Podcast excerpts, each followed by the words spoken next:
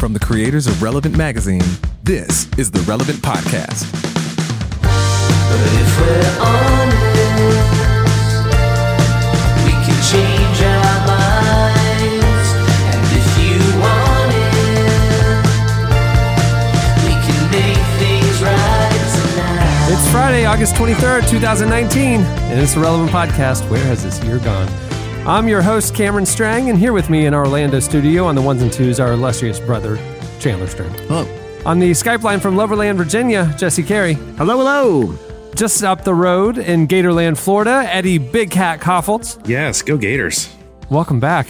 and uh, from Nashville, Tennessee, author, speaker, podcaster, cowgirl extraordinaire, Annie F. Downs. Good morning, gents, and go dogs. If we're starting this early, I'm coming in hot. Hey, I'm saying. It's hard hey, to hear.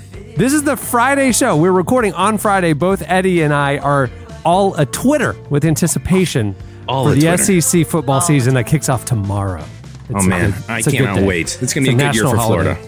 Not that I anybody so, cares, too. but I, you and I care, and that's I and we're on the microphones. Why so- is it going to be a good year for Florida? because they're Uh, Did the rest of us get bad all of a sudden? No. I mean, Are they, aren't obviously, they still in the SEC? the cream of the, the cream of Did the y'all crop. switch to Division Two and no one told us? The cream of the crop for the SEC against we know Iowa. is Alabama and Georgia. We know, but Florida went from four wins to ten last year with a new coaching regime. This is the first year he's putting his stamp on the program. Feleipe Franks looks really good. I'm just saying, this is the year we go from ten to twelve. Coach Mullen, I, I met him when we were trick or treating last year, and I gave him the look, and he gave me the look, and so I'm just saying there was a lot exchanged in that look. Get ready for And it. the good I mean, news this is, is your first football season being in Gainesville again, isn't it, Eddie? uh, no, the second we moved up right before the last one. Oh, so right, right, right, right. you know so, what the we're good news is for Florida and all the other SEC teams. I hear bad Yeah. things about Clemson and Alabama this year. I mean, Yeah, right. So there's that. cake walkthrough. I'm sorry. I'm Oh, sorry. you don't need to be sorry. We always have the Nats. Yeah, we, exactly. I don't get it. What, what was the joke, Jesse? I don't get it. That Well, the that- only reason we'd be good is because everybody else that's actually good would is not as good this year. Yeah, but but Clemson and Alabama are still like powerhouses that are almost Sorry? unbeatable. Um, and Georgia, Georgia? is also in the SEC. Yes, they are also a, a football team. You can Clemson- sleep on us now. That's fine. You know what? Go ahead, Jess. You go ahead and sleep on Georgia right now. We'll see. Oh, I'm sleeping That's on fine with me. Clemson sound and exactly Alabama like are basically. NFL teams. Like I'm pretty sure. Yeah, that's to be fair. I'm pretty sure both of them could beat the New York Jets right now as they stand.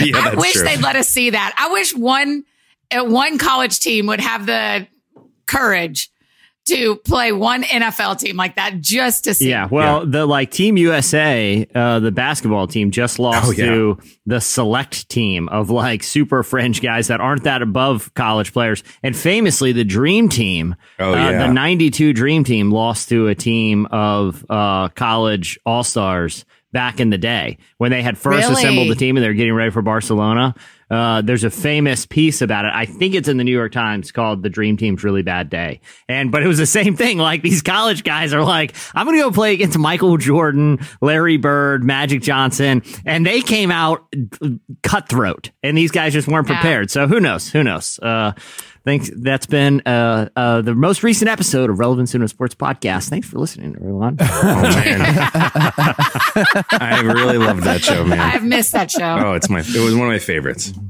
Maybe we just bring it back. Who cares about you know being financially sustainable? I was just going to say that's about what the budget told- can handle. What Jesse just did. exactly. Yeah, we can just do it right and I told Karen before we started recording, I was like, I'm talking to an NBA player today, and we're going to sit on the interview. I want to do it. It's going to be awesome. He's talking faith. I don't know. We're going to sit on it. We'll see. But, you know, it's good to have stuff like this in the hopper. You never know. Let's just buzz up Steve Carter. Let's just get him on the horn, get him in here with us, and, and, Sam, call it a and show. Sam, Sam. yeah, Sam, right now, the Bears coming into the NFL season are projected, uh, are they like the favorite, uh, one of the favorites to win the Super Bowl this year. So we'll see. You know, I Yeah. can't help but think his years on that podcast inspired football glory this year for the Super I don't Bowl. understand. Okay, help me explain. I, I don't watch the NFL and I Yeah. don't watch baseball. Yeah. Okay. Okay. So I'm Okay. like, so I every once in a while it'll pass through my awareness, and Mm-hmm. and like I was in the car the other day, and it was like some guy got traded from the worst team in the ML, uh, MLB to the best team, and it was like the worst team Kansas City Royals. And I was like, I thought they were in the suit like the World Series just a couple years ago. And then and then you're talking about the Bears. The Bears were like a league doormat for so long and now they're a Super Bowl favorite. Like how in the world does a team go so quickly up and down in these leagues? Because the NBA, it doesn't happen like that. No, You it know? doesn't. Well, Because- I- yeah, the NBA, Jesse. the NBA. I mean, it's rare unless you get like a generational talent like a, a LeBron or something that can elevate a, a franchise. But that's incredibly rare. With the NFL in particular, the um the the the, the lifespan of players, the average player, the average career in the NFL is three years. So the turnaround for a whole roster is pretty quick compared to other sports. You know, especially So like if you change and the front office or the coaches within two years, you could with a new strategy, Exactly. you could absolutely transform a franchise. It- it- you know, Completely. like you know, the the Bears last year, if it wasn't for that infamous double doink uh, in you know the NFC playoffs, they oh yeah, they the could- double doink. Yeah, they Yeah. could have been. infamous. They So could have been. Uh, you know, in, in conceivably in the Super Bowl last year. Uh, but Oh, you look wow. at a team like uh, the Jaguar, like Jacksonville. They bring in a head of football operations and Tom Coughlin, who came from the Giants, who aren't good right now, but they won two Super Bowls under Coughlin. And all of a sudden, the Jaguars go from league doormat to the best defense in the league, and now also potentially one of the favorites. So the NFL can turn around really fast. And baseball is all about money. If people are willing to spend money, they can get a good team. It's pretty much as simple as that. Really? Yeah. Yeah. I mean, it's so the- crazy to me. Yeah. That's, I mean, uh, that's why this guy, like a like someone like a, a Bryce Harper, you know, can command what he gets because he really basically can pull the entire team. He can take the entire organization all the way to the end with his ability. yeah. Wow. I got one more sports hot take before we move on, and that's and this is something that any even if you're just a marginal sports fan can appreciate. I think to get more people, like you guys are. Uh, here's a perfect example. You guys are excited about fo- college football. You know, I know Yeah, yeah. Cameron doesn't really care too much about like baseball. Annie, there's probably sports you don't care about, but you have ones that you really like. So here's my idea to solve it. It's called crossover weekend, and it's a giant weekend ah. tournament where players from one sport play another in tournament style. So all of a sudden, you got NFL guys playing basketball. You got basketball players playing baseball. It's a one weekend tournament where athletes are playing sports that they're not pros in. The whole country would watch. Everyone would love it. It's And basically MTV's Rock and Jock. Yeah. While that would be fun to watch, you know what else is going to be fun to watch, Jesse? Is I have a note here. Big news in the world of sports. Big. Annie F. Downs is now playing indoor soccer. That's right. That's right. Dominating soccer. Dominating. I am Oh, back all right. to my soccer playing ways of my youth. What? Uh, tell us about the journey. What position are you playing? the journey.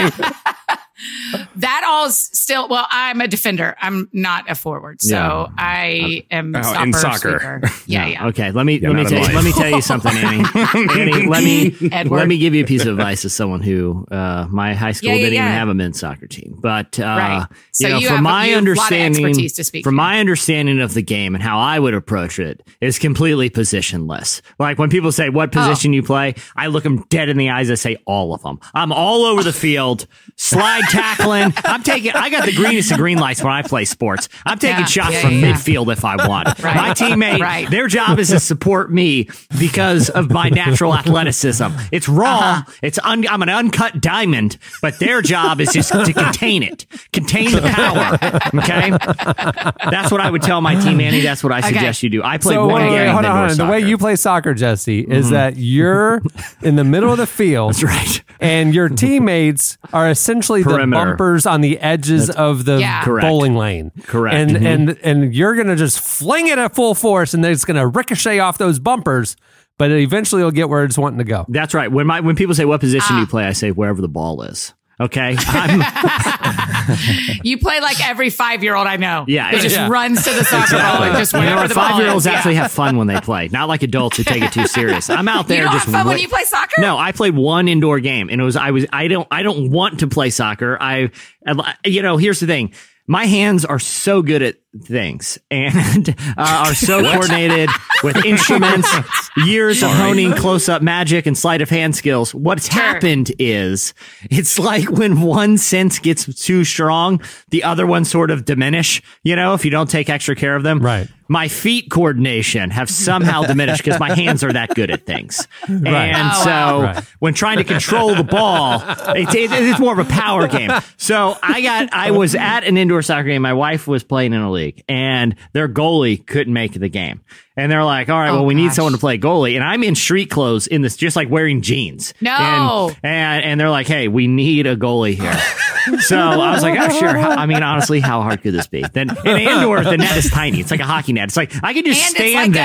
a I could just stand there with, team, right? It's not a woman's no, team. it's a co-ed team. yeah, yeah, Yeah. no, it was a women's team. I went to the locker room, I put a wig on, and I went out there and I stood in the net, and I was like, honestly, how hard could it be? I can just like extend my arms and and and put my fingers out, and I'm covering like eighty percent of the net here. Like, Yeah. I'm about to shut this team down. This is going to be unbelievable. I had in the first like six minutes eight goals scored on me, and they pulled me and just said, "We're going to put you Oh, out in the field. Just run around, Jesse. trying to hurt anybody. Someone else has to Oh, play that goal. is This is so terrible. funny. It was the hardest thing I've ever done in my life. It was hard, right? I mean, you got you got three people running at you. One of them has the ball. It's like I don't know where he's going to kick it. I'm not a mind reader. It's impossible. It's a terrible sport. It's a stupid, terrible sport. I don't know So, why the Amy, world what- loves it so No, much. I'm having a great time. It's What's not. your story? Like, why are you, how, what, when, where, and how do we buy tickets? Uh, I just really love it. I just really love soccer. And so I wanted to play again. I grew up playing. I played my whole life. I played until college. And going to college, I got injured at the end of my senior year and then lost the opportunities in college that I had. And so I just didn't play again. And I have just been doing some life assessing, gentlemen, and was thinking through what I, what, what brings me the most joy. And I have a very simple, loving relationship with soccer. Yeah. I love watch. I watch it every weekend. I I'm a huge fan of the Nashville Soccer Club. I am like I go to games all the time. I mean, Wednesday night I went and ate dinner at the game and watched the game as like my after work Wednesday thing, you know. And uh and so I just decided it was time to start playing again. Oh, I wonder you. how much life assessment I would have to do Yeah. to get me on a soccer field. what, Yeah. what? Tell us more about the life assessment Yeah. thing. What are you doing? No. No? All right, good. So, Fine, we're hold good. I on. just- is there like, because I'm picturing like Do you a, respect that, Eddie? I, I picture Annie Yeah, like, like, a meh, like no thanks. What, what's the equivalent to my fantasy football war room, which is a room in my house with note uh-huh. cards Yes. everywhere, red yarn, pictures of players, stats, you know, and I spend most of my time there. Is this what you're doing with your life? yeah, yeah, yeah. Do you have yeah, yeah. like so instead of pictures of players, I have a picture of me every year of and, my and, life. and friends, you probably have a big oh. picture of me to say this guy's Yeah, got yeah, it yeah, all for together. sure. Want to model after Right. him. He's a power player out in the field. Uh, That's right. Right. Field of what's he doing? what's he like doing that I there. can do? You know, is Yeah, that yeah, is that kind of how right. it is? Yeah, exactly. What? No, I just started. I mean, I just started thinking about how I, I- it's something we all do in little chunks of our lives all the time of just thinking about what matters most to us and what brings us the most joy and how are we, what is God doing in our lives? And I just, soccer has been spinning around in my head for a while of playing again. And, uh, I have a couple of other things I do to work out during the week that I like and, but nothing that I love, love, love. And I love soccer. So I was like, well, that's a good way to bring in a little more exercise into my week and uh, do something that I really, really love. Oh, totally. I get it. Like just the idea of introducing pure fun, things that aren't practical. Yeah. Like no matter Yes. how hard you try, you're not going to be a professional soccer player. No. So you can just have fun with it. That's like right. it's it's not a There job. is no you're, end goal here. There, No. except a goal. Oh, I mean, nailed there's it. no, I there's was, Excellent. I was like, you're not doing it right end- if there's no end goal here. Yeah. Okay. I mean, Yeah. there's just no, there's no like right. before and after of this. This is just me playing soccer again. I mean, listen, if, if, if a team happened to walk in and see me play and want to offer me some sort of professional contract, would I Sure. listen? Sure. Sure. Is that the end goal? I mean, I think about it. Am I but- open to Megan Rapinoe or any of the other U.S. women Right. national team women watching and calling me and asking me to join in as a 30 something Sure. player? Why yeah, not? of course. Why not? I mean, it could happen. Anything could happen. That's not the goal. That's just the blessing that happens when I, you re- pursue. I remember as a kid doing like one of these life assessments, like, what should I do do to bring myself forward? What's a hobby I can pick up and you know just improve my life and just have something to look forward to? And I was like, I'm going to do model cars. That seems pretty cool. I bought Oh, one yeah, model good one. car and started putting it together. I'm like, this is terrible. This is the worst hobby ever. that. I would rather do nothing. I would rather sit in a dark room and just stare blankly into the void than sit here and Okay, try so to what are assemble y'all's these. hobbies? Because that really, I mean, that is the word, Jesse, that I've been using internally and to my in my war room has been I don't have any hobbies. And Yeah. so what what do you guys do for your hobbies? Yeah, I have a couple of like purely fun things. Okay. Like I do Like like, just watching baseball. I like Yeah. I watch and so that's like a lazy one, but it's like a quick and easy and it's on all the time. I like to do I always have sort of a craft wood project going outside. So I'm always like building a table or building Ah, okay. something like that. And they're never like of course they're nothing I'd ever like sell or make a business. It's just like I'm happy to be doing it. Uh, oh yeah, and then of course uh, playing Xbox with my homies sometimes. Oh yeah, that's right. the Right, ones you so text me about Mixing on it up on the on the old Fortnite, you know. Yeah, yeah. Well, it's Gotta- super dumb, and I love it so much. no. I have a nine year old who would want to play with you if you ever want to play. How good is he at Call of, Du- Call of Duty? No, he doesn't play Call of Duty. Yeah, I don't let You should get him into that. It would Nah, totally traumatize him, but we would have a good time But you're like, but we've got a real spot for him over it's here. realistic. on team it's realistic gratuitous violence, but uh, you know, really enhances the first person. We got shooting. three of us in our squad. We need a fourth. And for all the people that are listening, no, it cannot be you. Uh, you I'm not gonna, I'm not gonna I'm tell you my this spot for Cohen. And here's the Yeah. thing: Cohen wouldn't even be Yeah. the youngest one in Eddie's squad, his Call of Duty squad right now. So no, yeah, uh, no, all it's a ten-year-old. Uh, uh, uh, no, that joke got weird. Yeah, you're right. It's, yeah, I should have just left it with you. I didn't need to yes and you. I could have just gone with it. Yeah, some jokes you just you know. Again, I'm a power Just player. say, I like- strike right to the heart of the goal, Eddie. Just, That's right. just That's keep right. me in, keep me in balance. Right. That's your job here. Yeah, That seems like a lot of work. Like you have Yeah, to yeah. drive to a place to do a thing with people, It's and you so come back and I'm you're not kidding you, Cameron. My first time playing again, I almost cried at the end because I was like, I have not had this much like genuine fun in a very long time. you, did you say you cried? I almost cried. because of the I fun. felt it in me. 'Cause- There's no because I just was crying like, in soccer. I'm sorry. See, that was a that was a Yeah, reference. yeah, yeah, yeah, yeah. I see What what I you just did. did You even there. made a baseball joke. Cameron, a little did, didn't you almost a couple years ago? I remember getting in your. I was I was I was down in Florida and we're going somewhere after work, and we got in your car, and there was a softball bat in the back seat. And I was like, "What is this Oh, about?" what? And you were considering taking up softball for like a very brief time. Do you remember? Yeah. Do you remember that? I feel like I heard about this. No, I don't ever recall that. No. You someone had invited you to. You, I remember this, Chandler. Do you remember this? No, I don't. No. You, someone Oh. invited you to like a church softball Oh! team, and Oh, you're like, yeah, you know yeah. what? I'm going to give it a shot. It sounds pretty cool. Oh. I was like, Oh, no, you know listen, what? Church listen. softball does sound awesome. You know what? So it was. You remember that now, right? Yeah, okay, I do. I do. It was a very brief memory. Uh, I was going to a new church. I was getting super plugged in. Yeah. and and a lot of the guys enjoyed baseball and stuff, and so they started. They did a church softball team and signed me up. Like, Yeah. just you're doing it with Ah. us. Okay. The problem was. Carlos Pena and a couple of ex MLB guys were on the team, Yeah. and the league That's when it's was fun.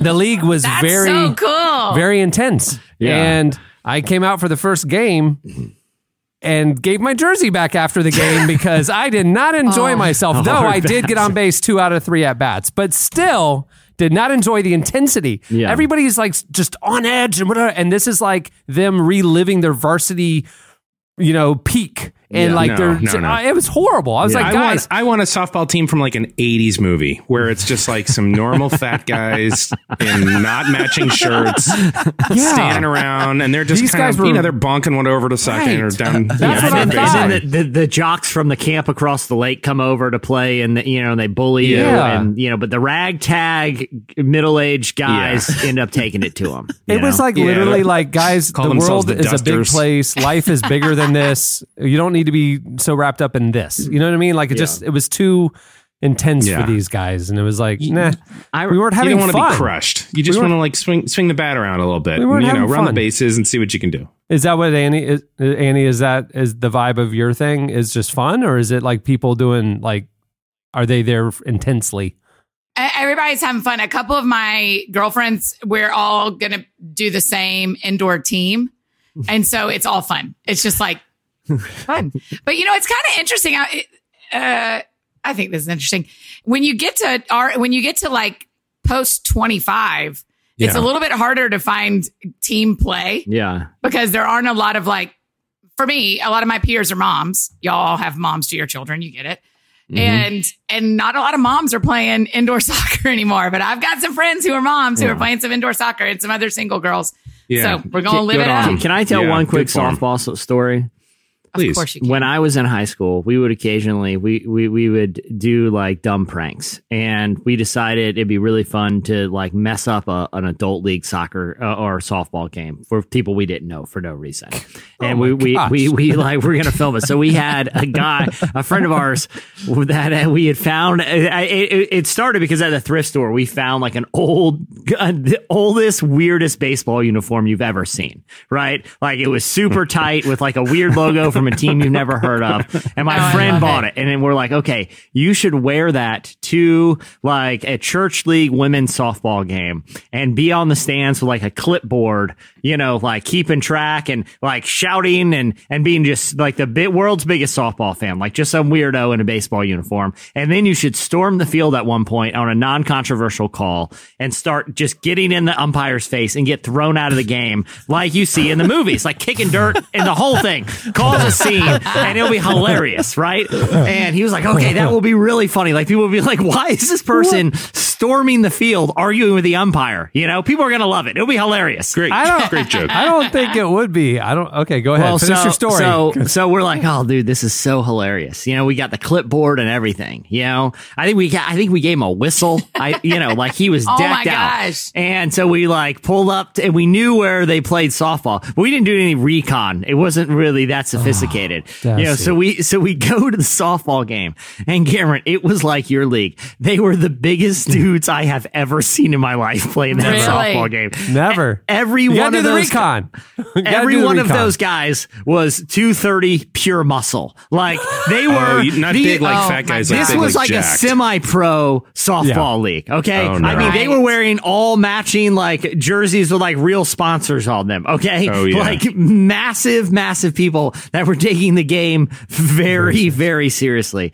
And we're like, Eric, dude, it, you're too deep, man. You can't not go through with it now. What? yeah. No way. And so, I, I just call abort. Abort mission. We're not doing it. we're like, no, it's Yeah. too funny Right. not to do. So uh, he's like, you know, in the stands, and people are kind of giving him a weird look because we didn't sit near him. We, you know, there and there was like a decent amount of people in these bleachers. You didn't sit near him. No, because we're like, you have to, you have to project like you're just some weirdo that showed up to the Oh, game my and are for some No. reason really into the stats of this thing, and no, one knows you. So he's like shouting like, eh, "Hey, bada bada!" Like, and no one is shouting. No one in the stands Oh, is shouting, and he is just, and like people are like moving further, further away. But he's doing like the little, the little, we. We want a picture, not a belly. And are like, who is this maniac? and we're like, all right, you know, we're you know, we're, we're all waiting on the other side of the field, like, okay, at any point he's going to storm the field here, you know, like, and so, uh, like, I, I could tell he was getting nervous about Yeah. going in and like because he get there's a legitimate chance he could get beat up by very Beat up. large men who also have bats. Right. You can't overthink it. Yeah. Also, because they're Wow. very they're serious about this. Don't ma- who's this idiot messing up our game? They're Yeah. gonna Yeah, they're yeah. gonna confront Yeah. the guy. So so at one point this guy like dings like a long foul ball like out of the out of the field of play, right? And Yeah. so my friend jumps out of the bleachers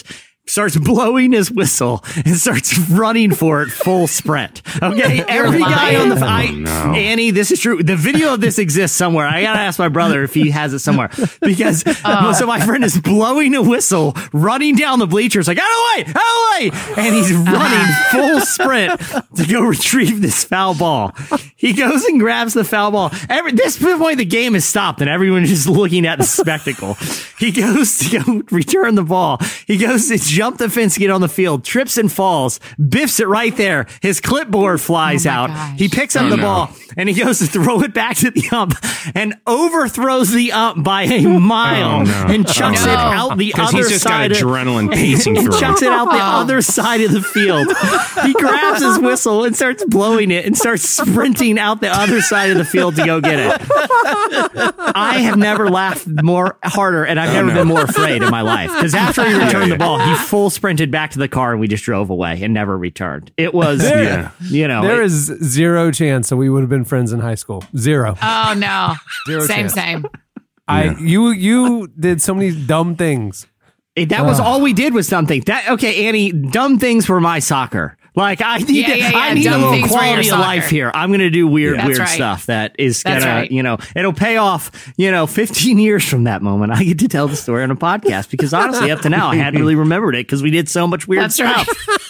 Your whole life has been preparing for this podcast run. Exactly. I mean, that's that's the thing, Jesse, is that you have stories like that just in your life that you've forgotten. Those I don't forget that level of a story in my life. Uh, that was just a, no. That was just Tuesday night in high school. Like, all right, what other weird thing are we going to go do? Oh well. Well, we have a great show in store for you today. Coming up later, we talk to Jeremy and Audrey Roloff. The Oh my gosh, I love them so much. yes, they are podcast I hosts. They're former reality stars from the show Little People Big World, uh, and now they're Instagram influencers with almost two million followers. Uh, they're they're they're joining us to talk about their new book, A Love Letter Life. A Love Letter Life. Yeah, I, I was actually really impressed with the interview with them. You know, they're they got married on reality TV, and it was like a big cable event. Annie, I'm sure you Yeah. watched. It was like a big. haven't we all? I was not friends with them at that point, so Yeah. I did not watch it, but I have watched clips of it since then. Yeah, but they, you know, they, I like it because they have a book that's like, and they, and they've actually are have founded an organization called Beating Fifty Percent that uh, supplies young couples with relationship resources, and they have a new book about relationships. But I like it because they're not necessarily positioning themselves as the experts, but using their platform and their story as a way for people to be vulnerable and honest and tell their own relationship stories and kind of learn to get, you know, community Yeah. community and mentorship and counseling is like a big part of their story and a big part about what we talked about. So I, I kind of like that they're doing that approach, and that's kind of uh, what we what we talked about coming up. Annie, you kind of name dropped like, oh, I wasn't friends with him yet. I have a question. Who's your most famous friend? You, Cameron Strang. Other than your wicked Broadway star, who's your Yeah. most famous friend? This Like- is a super weird question. like How do you true- determine how famous someone is? 'Cause- Usually, I would get you out of this, but I'm also curious. So I'd, us- I'd usually hop like in actual and kinda friend, out. like you hang out more than twice a year, Yeah. like actual friend, and and not hang out because they're doing a podcast recording. or like Right. yeah, you Yeah. can do a joke text and not have to be like, "Hey, what's up?" How like you can just Yeah. like you know do a quick like Yeah. buddy Yeah. text. Friend. I don't like this question at all. I don't know because I don't because some people would say the four of us are famous and their moms have no idea who we are, Yeah, and so Nobody's fame saying is that in the about eye Nobody- of the nobody's saying that. Jesse So, and Cameron. Nobody's I don't saying have a good answer to that. I have a lot of friends who have public public who, lives. Who- what famous which one of person your has the most friends famous has- mom? Go. Okay. okay. All right. Who has, who has the most famous dad? What's the most Which famous one of mom in your the world? friends- Shauna Niequist. we're Which scrolling through your phone. What's Yeah. the name that we get to that we're like, what? Yeah. Yeah. Well, all right. How about this? What's the most I- famous person you have in your phone? Go, Annie. Oh, Just there you go. You, Jesse. I'm not doing this, you guys. No, I, yeah, I, I feel I, I kind of a feel a little weird about doing it too I had, a because friend, I had a friend who I asked this question to, like, who's the most famous person in your phone? Madonna. wow. Oh, that's Oh, a wild wow. one. That wins. And I was like, I was like, uh, how? And he told me the story. Like he's now friends with Madonna. I'm like, yeah, Yeah. okay. That's one of those other level stars. Even though like her career isn't quite like you know the craziest thing right now, she still Uh-huh. is in the pantheon of Right. very very rare air. yeah, yeah, that would be a surprise. If I had Madonna's phone number, I would tell you. yeah. I will tell you, there's like a 50 50 chance, and I really mean 50 50. So that Okay. 50 positive is really exciting. There's a 50 50 chance I meet, I get to meet Dolly Parton next month. Oh, Oh no, Wow. that's cool. Wow. Thank Why? you. How? For what reason? I'll Does she be I'll be too? stalking outside of her home, and the way I She do the is on my indoor team. She usually goes to the gym at this time, so 50-50, I will see her. yeah, yeah, depending on if she keeps going on Tuesdays like she normally does. How do you get to meet Dolly? Um, there is a, uh podcast possible opportunity. Well, that's very cool. Well, mm, mm, cool. I do. 50 50, 50 50, 50 50. I have a lot We're of- not sure it's going to happen. We're not sure everybody's into it. It's 50 50. So the day that I have Dolly Parton in my phone, I'm shouting that junk from the rooftops. See, see, I have like a lot of just like the, the people that are like in our, our, our circle who my only relationship with them is professional, you know, like, Right. you know, so like I, I, I may have like someone like from that we've interviewed that I'll need their number to in order to coordinate times and stuff. But it's not like we, we like text or anything. And I remember one time I was like calling my buddy, uh, his, my buddy from college named Rob, and I like called him up and, um, the voicemail was like, Hey, this is Rob Bell. Thanks for calling. Just leave me a message. I'll call you back. And I was like, I'm so glad he didn't answer because that would have been really weird. Because I'm like, Rob, what's up, man? And like, I don't think I would have. Not, I would have realized it's not my buddy Rob, but I wouldn't have realized it's Rob Bell, and I'm and I would just try to play it off, like Yeah, going yeah, through my yeah. head of like which Rob that I actually call, while Right. while Rob Bell is like, Yeah. why is this person calling me? So You would have shut down. I have a couple of those that I get nervous about accidentally like pocket Yep. dialing or something at some point. You know, Well, Right. You and Ira Glass have become chummy. we have Yeah, that's a it started one. out Yeah. as a professional thing. I'm not talking about those. Andy, Yeah. I want to know friend, fam- most Friend. famous friend, like like the text of like a joke text with no introduction. Yeah, I'm not doing this. I don't Annie, know. I'm, I have never been more disappointed. If I had anybody that would impress anyone, I would be just spilling the beans all over the place right now. I know I mean, you would, except that wouldn't make them your friend. I, Eddie, this should make you sound. That- this is what I they bet, gotta I know bet you about- could text Tony Hale because when I was talking to him, That's right, Eddie. I- You we talked about talked to him Tony Hale. recently, and, and uh, you know, me and him were chit chatting uh, because I've talked to him in the past. And you know, we're not like chummy, but we're kind of you know, he he lived in my area for a while, so we're kind of talking about local places we you know we like to hang and all that. And I was like, by the way, I, I think you've done stuff with IJM. You know, I'm I know this guy Eddie. There, he's a buddy of mine, and he's like, "Oh, Eddie's great." I was just texting with Eddie. Actually, I was like, "Okay, Yes. so Eddie's texting Yeah, with Eddie Tony and Hale. Tony Good Hale to like know. bros. Good yeah, to oh, know. best bros who I've never Yeah, met in person. But yeah, we'll best do a joke Yeah. text. We'll do a joke text. That's cool. Um, do you ever, here's do you ever just, do you ever a- just go like this? Do you ever text him and go, "Hey, brother, just thinking about yeah, I you." was gonna say he's a bluth. I can't is- text a bluth. It is everything in my soul not to make that joke every single time I Uh-huh, talk to him. Does he has he ever sent you uh, a a gif of himself? like the Like, That's As how an you know you're really famous is when you really can send send one of yourself. You can Because search there's yourself and find so them. many, yeah, there's They're so many readily options. He could have a whole conversation with you as himself Yeah. in GIF Right. form. Yeah. But I will say the most obnoxious person of any notoriety that I do know that gets me the most uh, attention ever, and I bet that this is the same with you all, is Annie F. Downs. I'm in I'm in Ghana. In like doing some real intense storytelling, and two women who I had met maybe two days earlier, they're like, "Okay, we have to ask you, are you like actually friends with Annie?" yes. Can we all take a picture and you send it to her and tell her how awesome we think she is? Yes. And Annie, probably And over the he last year, I've done that, what, three times? Because people are like, here's what we know about you. You know Annie. And Yeah. that has been, I, I would say that's probably all, for all three of the guys on this show, that's our best calling card. yeah, yeah, very true, very true. I hope not. All right. Well, moving the show along. Stay tuned. Up next, it's the hot list.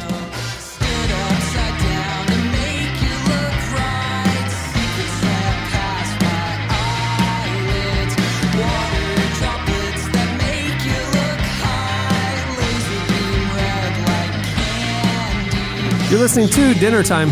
The song is You Love Me, I Know. At the beginning of the podcast, you heard Walla with Lanes. Okay, it's time for It's the hot list. The hot list. It's sizzling. I mean, it is I very like it hot. so It's sizzling still makes me laugh every time. It's hot in the right Uh-huh. and wrong ways. Yeah. You know what I mean? Like, Right. it is very hot. It's sultry. It's sultry is the word. yes, We're sultry. yeah. Yes. Coming It's in the number list. five this week on the hot list. Uh, well, it came news this week. It, like the the news became news this week. Snopes and Oh, uh, Christian satire site, the Babylon Bee, are beefing over their fact checking policies. oh, so stupid. This Keep is a little inside Yeah. baseball media media edition. So the fact checking site Snopes is engaged in a dispute with the conservative satire site, the Babylon Bee. I like that clarification, Jesse. It's no longer a Christian satire site; Yeah. it's a conservative satire site. Oh, interesting. Well, I mean, Well, and that's partly why they this have story they have drifted this- drifted far from what they started because as. this story actually, as of today, I was putting, Yeah. as I was kind of putting finishing touches on this today, uh, this story's now picked up by the Wall Street Journal, the New York Times, and the Washington Post. Uh, Whoa. Because of Jeez Louise. yeah, and the hot list. yeah, and now the sizzling version. So The, the- top of the top of them all. It's on the, the, hot list. the Babylon Bee started out as a Christian culture satire site, and you know they'd have like you know make fun of hip worship leaders and stuff like Yeah. that. And now it's just a whole bunch of conservative news and kind of like everything else in the Christian world. It's just all about politics now. A- and a lot of it is really cringy, like Yeah, it's really bad. bad, Yeah. bad. Yeah. you know, Yeah. they- they- yeah, I they're- do not like them. their moral and and ethical and social compass is skewed far one way, and it's not true north. So, yeah. uh, you know, Well, Adam Ford, who founded and then later sold the Babylon Bee, has actually been critical of Snopes and last month posted an extended thread on Twitter criticizing them for fact checking stories like the one with the headline Georgia lawmaker claims Chick fil A employee told her to go back to her country, later clarifies he actually said, My pleasure. In a piece, Oh. uh, in a piece critical of the story, Snopes wrote, "The Babylon Bee has managed to confuse readers with its brand of satire in the past. This particular story was especially puzzling for some readers, however, as it closely mirrored the events of a genuine news story, with the big exception of the website's changing the location. The Babylon Bee's brand of uh, satire is derivative of side of like the Onion and stuff like that, um, which are it's like absurd news stories written in like AP style and meant to look like an actual newspaper. Well, this week Snopes shared a piece headlined "Study: Too many people think satirical news is real." Which claimed that many of the stories that fooled real people on the internet were satirical. It says, quote, Americans are worried about their ability to distinguish between what's true and what isn't, and think made up news is a significant problem facing the country. Uh, they surveyed 800 Americans to see if they would believe claims made in satirical online stories. From their study, satirical articles like those found on the Babylon Bee frequently showed up in our survey, it said. Uh, in fact, stories published by the Bee were among the most shared factually inaccurate content in almost every survey we conducted. On one survey, the Babylon Bee had articles related relating to five different falsehoods.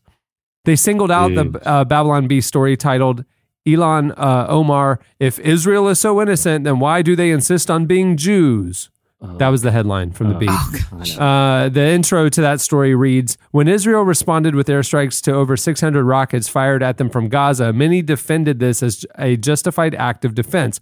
Representative Omar lashed out against this view, saying on Twitter about Israel, if they're so innocent, why are they Jews? that that gives you a taste of how, yeah, just, yeah, this used to be a. Ooh, Chri- yes, this, they unbelievable. used to make fun of Christian worship leaders, you know, faux hawks, and now this is what and like doing. a water slide at Steven Furtick's baptismal tank. Like, eh, Right, you know, right, right. but- we get the target, Yeah. but they're, they're a lot of times now they're really punching down. You know, like it's one thing making lighthearted jokes about people with big platforms. It's another thing to, Right. you know, make fun of, uh, you know, the individuals that are often on the victim side of current event stories.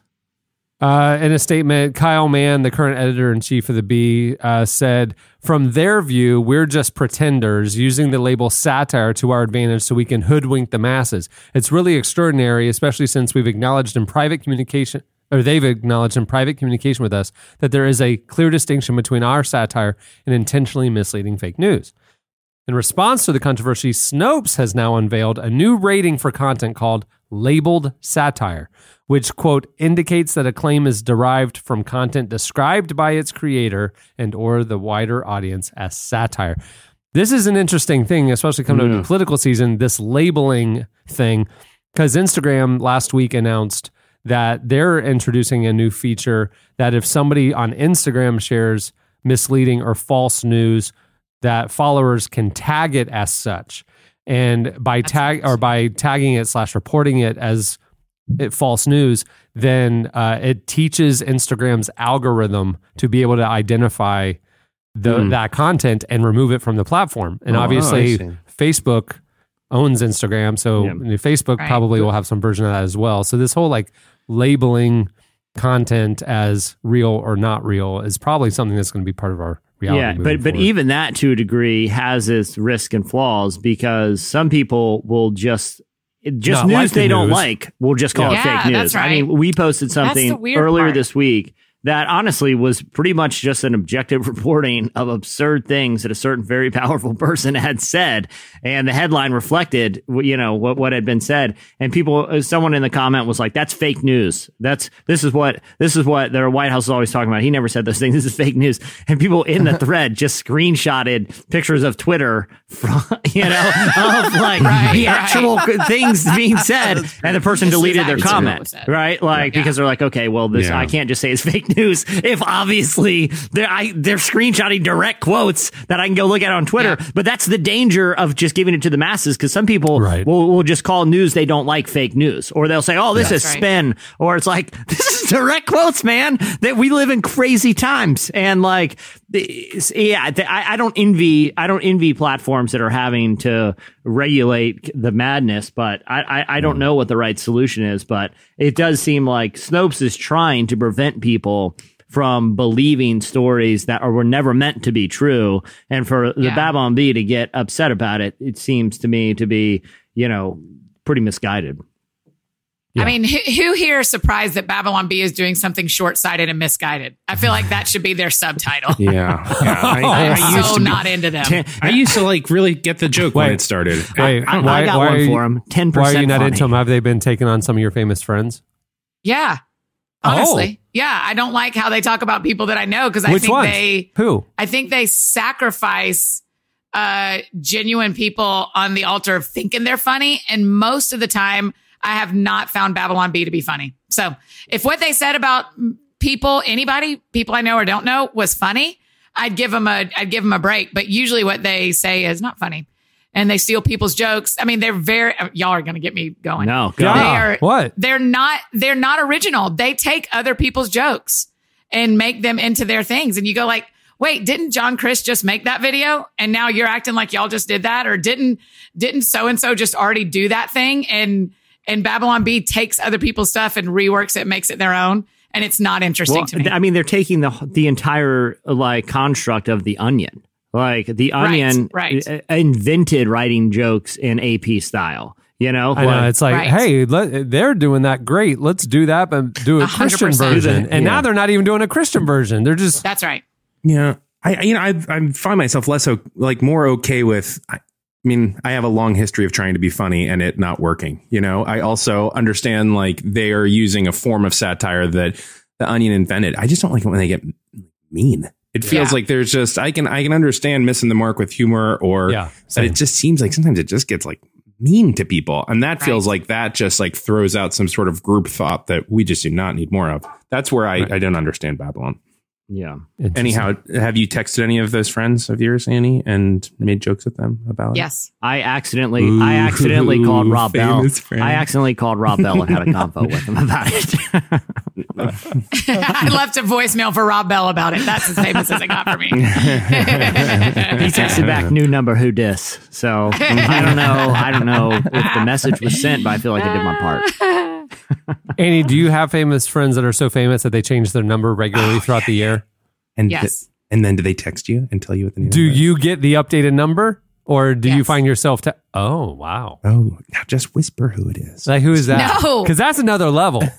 Yeah. Because Dolly's not rocking the Do same you know cell though? I did for see twenty someone years. the other day. I was with another friend, and she got a text, and it said new phone number from the person. It said new, like if it was me, Yeah. new Annie phone number, as it was like new Annie, and I was like, oh, I don't have a new Annie. oh, that that friend didn't send me their new number. Yeah.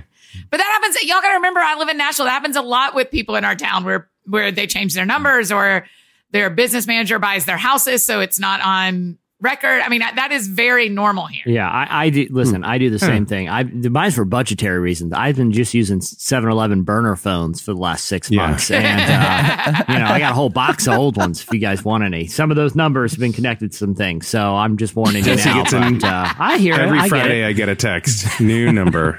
Or- but it's actually Dana because Jesse doesn't buy the texting feature, so Dana has to Yeah, just be and like, most of them, Right. most of the texts come in on an old pager, and it takes me about eight minutes to read each one because they just Right, kind of slowly right. make their way across the screen. But you know, I'm saving, I'm saving nearly twelve dollars uh, every two months, and so you know, Yeah, every little, every great. little Dave Ramsey thing, you know, I got a little envelope for it, and so it's you know getting there. You keep getting your phone That was a- Yeah, I'm that was a digging- very hot I'm list. digging myself Very out of a pretty big hole right now, and trust me, every little bit helps. Every burner phone matters. pretty deep, big hole. So here we are. Here we trying are. to figure out which ones of Annie's friends have multiple numbers throughout the year. Hmm. I'm gonna go to Babylon Bee and see if, and start saying names, and we'll just see if her face twitches. Keep, just keep going. Number four on the hot list. Number four on the hot list. Not uh, the new single from Social Club Misfits deals with doubt. The duo released a song uh, this week called Believe, and they said on Twitter, this song is for anyone struggling with their faith. You don't want a catchy phrase or a quote. You want a real answer from a, from God. Don't lose hope. In the song, they openly wrestle with doubt, questions, and faith. Rapping, Jesus, you know all the nights that I cried and fell apart on the inside and wondered if I believe. Somehow you listen to all my questions. Remind me that it'll all work out as long as I believe. Here's a clip. Yeah, do you still believe? Uh, and what you cannot see? Yeah, I know God is watching me, but it's kinda harder to see. Yeah, yeah, I'm done with the overthinking. Mm. If it don't happen, I'ma be just fine. Yeah, this is not a covert mission. Nope. I'm not gonna hide who I am anymore. God, can you tell me what you doing?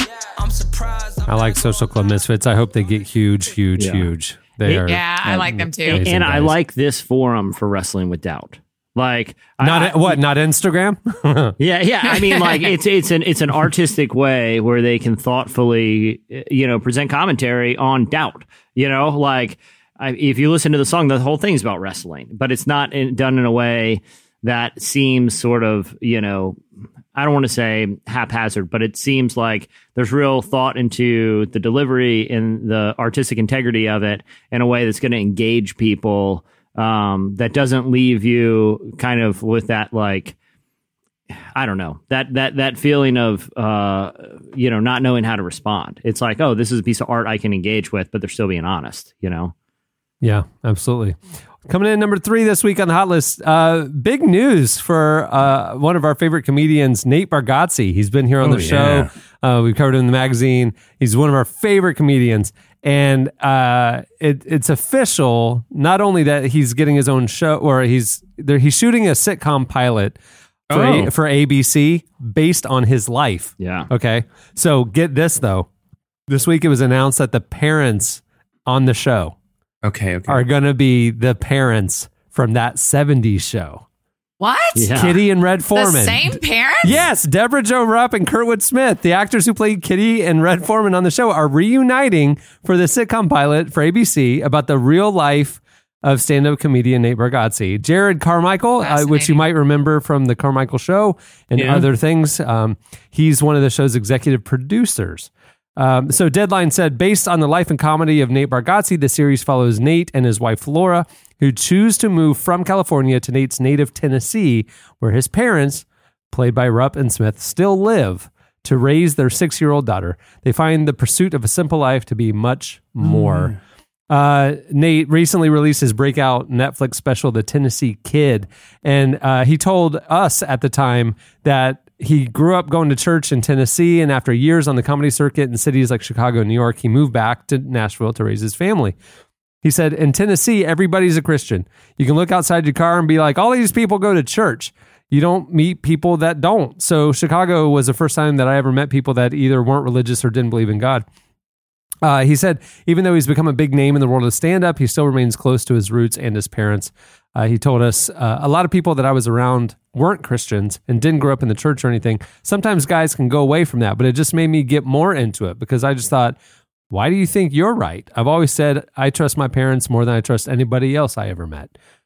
I I think that's an interesting perspective on why he believes what he believes. He's like he's encountering somebody who's a non-believer and he's like, "Well, Yeah. what, what makes you right? My parents told me that this is right, and I believe them. Yeah, and he's like, I know my parents are good people. They're from that 70s show. And so how could they be lying to me? the, the, the one thing about it, what do you guys think of the cast? I mean, I love the concept of the show. Like it, it sort of had, and I know when we talked to Nate, you know, he was a big fan of Crashing, uh, of Pete Holmes' show, you, you know, which obviously faith and kind of relationships around faith were a big part of. And I know like he, he and, and Jerrod Carmichael's done similar things with conversations about faith and relationships.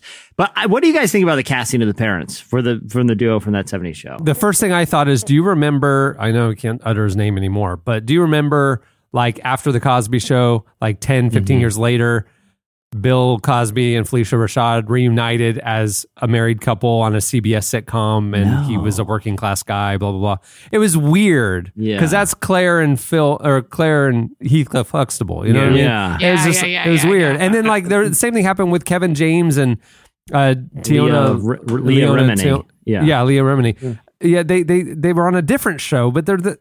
I don't know. I, I will say though, that guy Kurtwood Smith, he's a really good character actor. I I haven't seen is it Yeah. Debra Jo Rupp? I haven't seen her as much and stuff, Yeah. but he's like a really good actor. So I Yeah. think that they'll as long as they play different characters, they weren't like as primary on the show that it'll like wreck it. I think it'll be like, oh yeah, I remember them together. But if you're familiar with Nate's comedy, his dad in particular is like a very big part of a lot of his stories Right. because his dad is was like a Christian magician who would do magic Yeah, and weave right. like, you know, kind of evangelistic things into the magic. And for some of his specials, like, I mean, one of them's called Getting Yell- Yelled At by a Clown, where he talks about how weird it is because his dad was also a clown for a time when his dad would come home from work in clown makeup and then yell at him for doing something stupid around the house and how jarring it is to have someone in clown makeup yell at you and punish you. And- and- but I mean, Yeah. like, all that to say is like, I I feel like, man, they, I, I kind of wish they had gotten a more like, uh, you know, notable comedic actor for the father. But I, you know, I, I'm, I'm eager to watch it either way. Yeah. I think it'll be really interesting. And I, I- my, mm, I've never planned a TV show, but my imagination tells me that it kind of, you kind of need stars like that when Nate Bargatze isn't as well known Yeah. on TV like that. Yeah. That you've got to have some names. Some anchor. but it is weird to see the same set of parents doing two, di- parenting two different families. Yeah. Yeah. Yeah, Yeah, that's yeah. what's weird about it. It's like we all know them as the parents of cer- of a certain family. Yeah. you know? Yeah. And, but it, it'll be set in about the same time period, right? yeah. As far as I know, I don't think it's like in the seventies. Like I think it's contemporary. Right. You know? The only Oh, is it? It's now. It's while he's gonna. They're gonna be his adult parents. yeah, Yeah. Yeah. Yeah. Nate's playing Nate. Yeah. It's it's like Seinfeld. Nate. Yeah. Speaking of Seinfeld, another parent that did this, uh, Jerry Stiller, played Frank Costanza Yeah. on Seinfeld at the same time he was playing Arthur Spooner on King of Queens. Yeah, That's right. And I it actually worked. think, and as much as I love Seinfeld and Cameron, I'm interested in your take on this because I know you've watched a lot of both shows. I think he's funnier as Arthur. Like he carried that show. He carried King of Yeah. Queens at times. Really? Yeah, Eh, but it's still Jerry Stiller. You know what I mean? yeah, but, yeah, but for yeah, some, yeah, yeah, but yeah. for some reason, it Right. worked on both shows. You know, Yeah. like you believed him in both characters. So maybe this will work.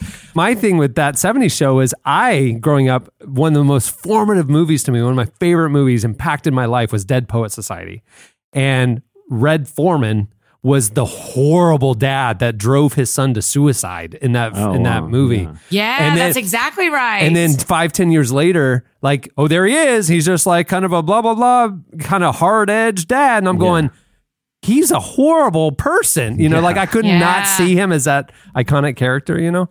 That's kind of. Cameron, we were at Lollapalooza, I ran into someone, and I don't know it really matters. I'll just not say their name, but that uh, who who had been on Yeah, our pull an cover. Annie, pull an Annie, and just Yeah, he, had been on our cover years ago uh, in a band, you know, and I, we were chit chatting and yeah. catching up.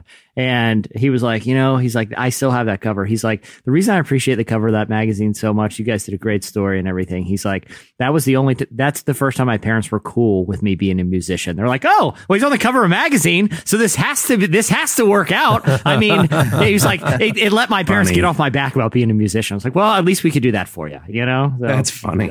that is funny. All right, coming in number two this week, uh, pastors rejoice. Matrix 4 is coming to Ah, replenish your sermon analogy supply. Keanu Reeves and Carrie-Anne Moss have signed on for Matrix 4 with uh, Lana Wachowski back to write and direct. Um, the originals were directed by siblings Lana and Lilly Wachowski. A fourth installment has long been rumored, and recently, even Michael B. Jordan was in talks to star. However, given the current uh, Keanazance, is that how we want to pronounce Yes, it? the Keanu He's everywhere. Uh, and the massive success of the recent John Wick 3, they ended up going back with the original Neo. Uh, in a statement, uh, Lana said, Many of the ideas Lilly and I explored 20 years ago about our reality are even more relevant now. I'm very happy to have these characters back in my life and grateful for another chance to work with my brilliant friends. What do we think about this? I I'm honestly for it because I feel like Eh, okay, so the the the first Matrix was a, a really important movie, just like in the a game changer. yeah, it was a game. You know, you had visually, you had bullet time. They they wrestled with a lot of really interesting ideas that even that twenty years later are just as interesting as they were then, and more prescient in a lot of ways. Um, Nerd. you know, there are people now who spend a lot of their lives living in sort of virtual worlds. Not obviously Yeah. not to the degree that they are in the Matrix, but a lot of you know that's actually to a degree a, a, a lesser tech technologically advanced. And obviously, there's no you know nefarious AI controlling people behind the scenes, but that impulse to live a better, easier life virtually has become like a real impulse that that that people uh, deal with. I feel like the the, the second two uh, were rushed because of the success of the first one, and so they were more reliant on action sequences and visuals than they were really about advancing the story or really wrestling with the same level of complexity of ideas. So now that two decades have gone by since the first one released, and we're the, and the issues that they're wrestling with are are you know so far advanced you know, I, I can kind of see this as like an, an uh, almost like an action movie Black Mirror, you know, where uh, it's projected a little bit to, into the future. Do love Black Mirror. Well, You really do, man. Well, I, we haven't talked about it in a while. and I'm not saying I'm not saying every episode is great, but I think they've done a great job at wrestling with the the moral complexities of living in the modern digital age that we do and the the unintended consequences of our technological advancements. So I'm interested to see if it kind of goes in that direction. But I think it's a good thing. What do you guys think? Oh, I thought those movies were so boring. I don't know. I yeah, same same. I did not like those movies at all, so I do not care. I, I was like, what are these nerds talking about math and like dodging bullets? And I don't know. Eddie, I'm good. for sure. I'm like, that is not fifteen dollars I'm going to spend at the movie theater. No way. You just I saved me fifteen dollars of my life. I My, didn't my, like one, two, or three. I get the value of them, but I was like, this is all just the. I did not like these movies, so I could care less. I remember seeing one and, and loved, I really liked one. Yeah. I saw two, Yeah. was like, did we need two? And I didn't even bother with three. Yeah. So I won't bother with four either. I think it's No. just been there, done that. Yeah. Well, Yeah, Jesse, you'll just have to tell us how it Fine, goes. I'll be at the midnight show, dressed in black, skin tight black leather, all by myself, and Like I will always. report- like always, that's where I hang out at night. I get in my skin tight black leather, and just wander around the movie theater parking lot, uh, And and your cool like '90s black glasses, whatever those were called. I Yeah, don't I'm what waiting they for are, Dolly but- Parton to show up. She should be here any minute now, and uh, got to put her Yeah. number in my phone. So there we go. There we go. 50 50 chance Dolly's going to hit the late show again. By my 50, calculations, 50 50 50, y'all. by my, my calculations, I'm bound to run into her one of these nights. So I think by my, I think I feel like I have a 50-50 chance of seeing Dolly Parton next month, right? Don't we all Okay. at this point? it's either it got to happen or it's not. And yeah. my understanding is I don't is? disagree with any of you. That's totally fine. I'm just saying I think your chances are better than 50-50. They are. Yeah, Yeah, I, oh, I put yeah. mine. I, mine are are gonna be more. Mine are more 70 30 ish at this point because I've spent a lot of nights at that movie theater, and the odds are just getting better every night. Are you going to just, how hard will it be not to just start like humming Jolene as soon as you see her and just um, hope that she pops on and sings a little bit of it? It makes me want. You know what I actually want to do? If I did one really insane thing like that, it would be learning the Kenny Rogers part of Islands in the Stream and asking her to sing it with me. Because currently, I always sing the Dolly part. Oh, yeah. Like Yeah, for that would be- karaoke night and stuff like Kenny that? Rogers part. Like karaoke Real. night every Yeah, yeah, yeah. Wednesday? Yeah. 50-50. Hot list. Keep it going. Coming in number one this week, Tori Kelly and the Late Show's Jon Batiste played a stirring cover of Amazing Grace on the show this week. Uh, she stopped by to promote her new album, inspired by true events. And while she was there, she joined Late Show musical director Jon Batiste for a stirring, unrehearsed rendition of the hymn "Amazing Grace." She's uh, best known for her pop songs. Tori Kelly is, but she grew up performing in the church, and last year released a gospel album. Kirk and for that nationwide commercial. I feel like I have never seen anybody more in a commercial than her in that commercial. nationwide. Yeah. on It was a lovely commercial. I, I That bought was like, do Nationwide not- because of that. I was like, I, Nationwide, I'm not even sure what your product is. You, I'm going to give you my Give credit to me. card number, and you just give me what you think I need. Nationwide. Yeah. so, Speaking of credit cards, you know this new Apple Card came out. Have you been hearing what they've been saying about the About Apple the Card? They're like, the oh by, oh, by the by the way, don't put it in a leather wallet because it'll get permanently stained. Don't put it in your jean pocket because denim will stain it as well. And also, don't put it against other plastic credit cards because they'll scratch it up. Gee whiz. What do you have to? Carry in a baggie? Yeah, glass enclosure.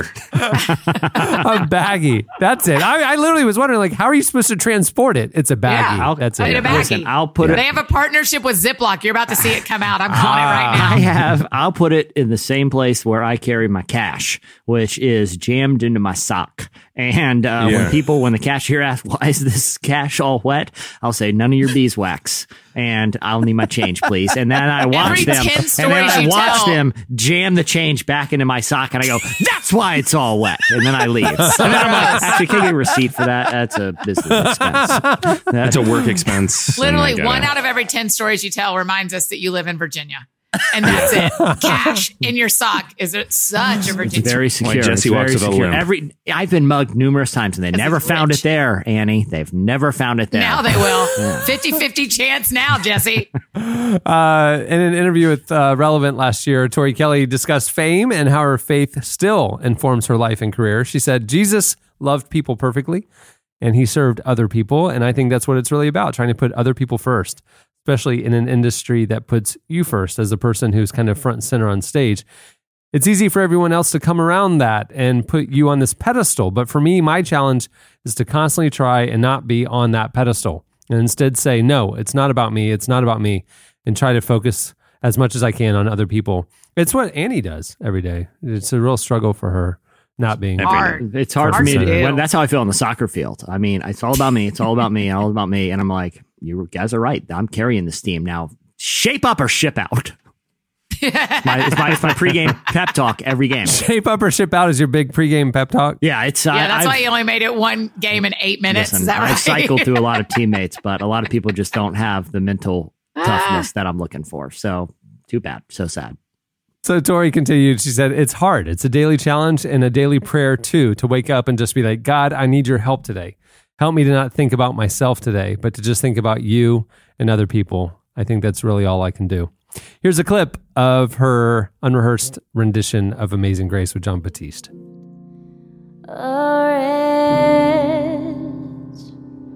like me.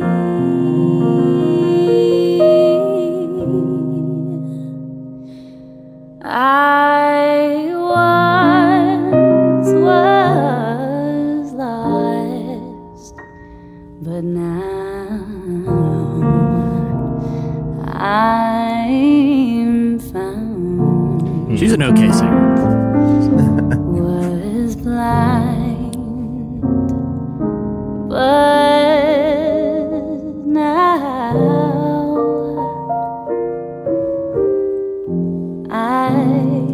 I'll say this: if there was ever such thing, is on your if there was ever, if there was, if there was, if there was ever such thing as a Christian Las Vegas nightlife lounge, that song would be played. Yeah. Like, That's it. did you not That's feel like you could just put on a satin robe and you know just a Satin robe? Yeah. Why? You don't go to a Las Vegas lounge and wear a robe. over my And jacket? who hasn't rehearsed?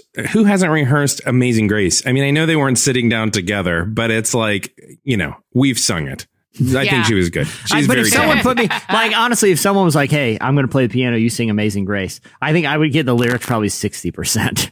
That's see, Oh yeah, Oh. especially when you get into the deep verses. yeah. Uh-huh. Twas once a do do ba do like him or me here. I can't remember. Grace has found. Born Okay. in the Yes, manger. yes, yes. Eyes on the sparrow. Uh, Yeah, and then yeah, you just start. Yeah. Baby Jesus, etc. Ancient of days. Blessing and honor, everyone. All the Just- men. just hear- Only the men's voices here. All honor. unrehearsed, unrehearsed. What do you want? Unrehearsed. What do you want from We me? got it. I'm losing them. I'm losing Play them. it, Jon. I got to get all the men involved at least. All honor. Humble means you too, Jon. thyself in the sight of the Lord. Oh, I used to love that. Honor herself in. Now the ladies, see, we got him back, Jon. Oh. No thanks to you. Your boring little, you know, twinkling the keys aren't doing anything. Okay, everyone's falling asleep here. Get the women involved.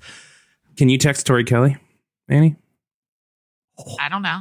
Oh, Not right now. Oh, you could burn. No. No. Totally our friend. We're All right, totally that- uncovering this. That'll do it for. It's the hot list, the hot list.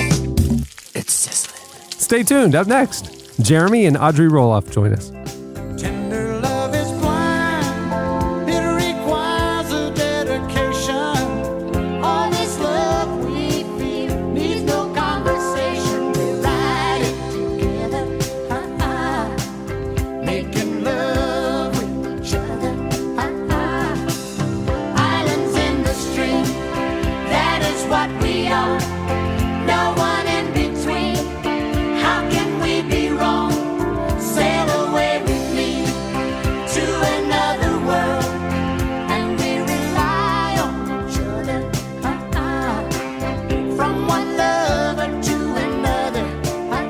Listening to Dolly Parton and Kenny Rogers. Islands in the Stream. You can hear you can hear the Annie Downs part.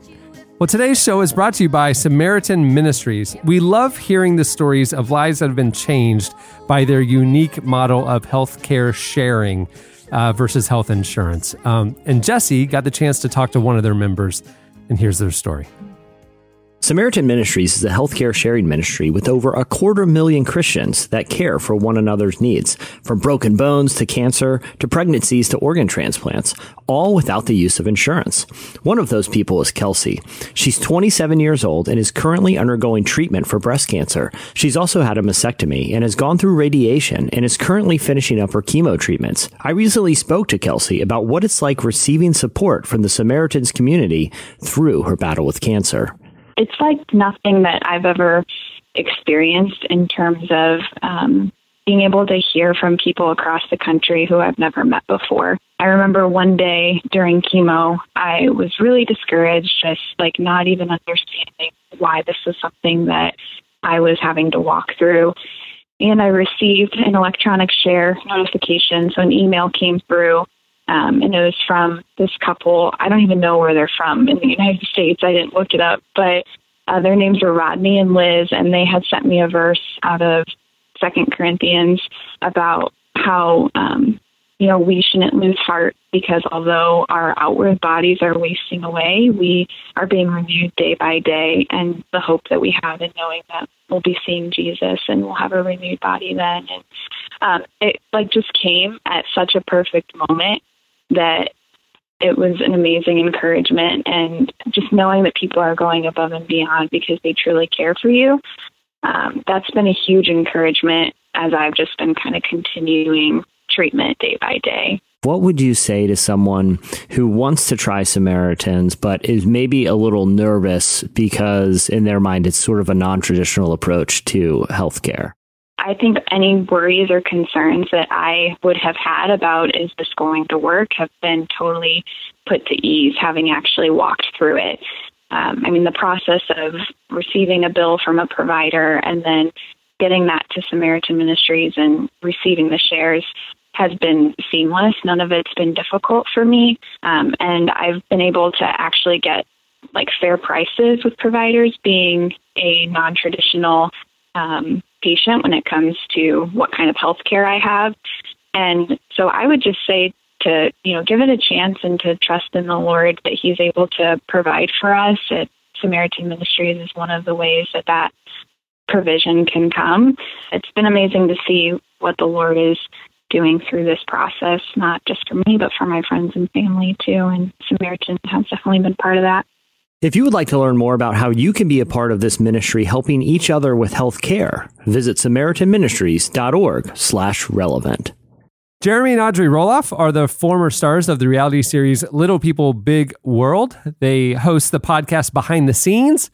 They have nearly 2 million Instagram followers, and they are the authors of the new New York Times bestselling book, A Love Letter Life. They also are the founders of, the organiz- of an organization which provides relationship resources to young couples. They um, have a lot of free time on their hands, apparently. Good Lord, they do a lot. Yeah. That's they do a lot. They're busy. And they're friends Well, with we were- Annie, too. Annie, do you have them They on your awesome. phone? Yeah. Yes. Okay. Oh. Good. They're that level. For, could you Oh, text we're them a getting to joke? Annie, could you text them a joke right now? Jesse, you talk to them. Tell us what y'all said. Okay, fair enough. Fair enough. Fair enough. Good diffuse. yeah, I, I I did really enjoy talking to them because uh, you know part of their mission, like what I was saying earlier, is to like. You know, they obviously, as we just read, have a big platform and they want to use it not to like necessarily position themselves for like the end all be all experts, but to show people there's power in everyone's story and there's power in sharing stories, especially when it comes to relationships. Here's how they explained it. Well, first of all, we, you know, we, Audrey and I, we had a, a pretty interesting dating relationship. And um, a lot of people found themselves connecting with it. And uh, we just found ourselves in a position to be able to, you know, write a book. And we felt like we had a story to tell. We believe everyone's capable and qualified to tell their own story. So we decided to do that. And um, really, we have a heart for relationships. And we believe relationships hold the power to interpret how you experience life, and so we want to pursue a healthy, um, a healthy one. And so we want, wanted to write it to encourage others to do the same. Yeah, I, I I really like that idea though that everyone is capable and qualified to tell their own story, you know, and, and not you know project too much you know uh, uh, other stuff on it other than just like, hey, I hope someone gets something from what I've experienced, you know. Um, They also. Uh, you know, they're both relatively young, you know, um, and they grew up in the church. And one of the things that, you know, and we've addressed this on the site over the years and um, in relationship articles that we've run is really dispelling some of the misconceptions that I feel like people that grew up in the I live, uh, you know, I uh, kiss dating goodbye era you know, kind of fell under, where there was a lot of uh, misconceptions that the Christians believed, and also a lot of labels that were just unhealthy. And part of the thing is they wanted to k- kind of help dispel some of them. Here's how they explained it. Well, I think one of the biggest misconceptions, specifically in the Christian circle, is the idea of the one. Hmm. Um, I think that the one is the person you marry. so whoever you marry, they become the one, and the one isn't something necessarily we find; it's something we discover Hmm. in someone. Um, and I think in the Christian world, like, yeah, there should be pressure on who you marry, but we can we can sometimes put almost too much pressure on it um, because there's no such thing as the one. It's always going to be a difficult road because marriage is essentially the process of you know less of becoming less, you know, and so that's a that's a tough road, and uh, and so that that's probably the big misconception I would say. Babe, do you have one? I would just add to that. I think specifically, since you asked specifically in the Christian space, I would say a lot of our Christian peers at that time, when we were entering into the dating season in college, late high school, people just put a lot of pressure on dating. And I think one of the things Jeremy and I really try to get across in the book is just building a friendship and not putting the pressure of a quote unquote dating label, which has so many different meanings now for our generation, like what dating even is by definition. But I think just the pressure that comes with the label of going on dates or are we dating or are we not dating and, and having to define that at some point you need to. But I think in the beginning, it's good to just be friends and build a friendship. Yeah, I really Annie, like. what do you what do you think about Yeah. what they said about finding the one? I think that's really interesting. I like the idea of uh, discovering versus finding. Yeah, I think that's What, interesting. what do you think, babe?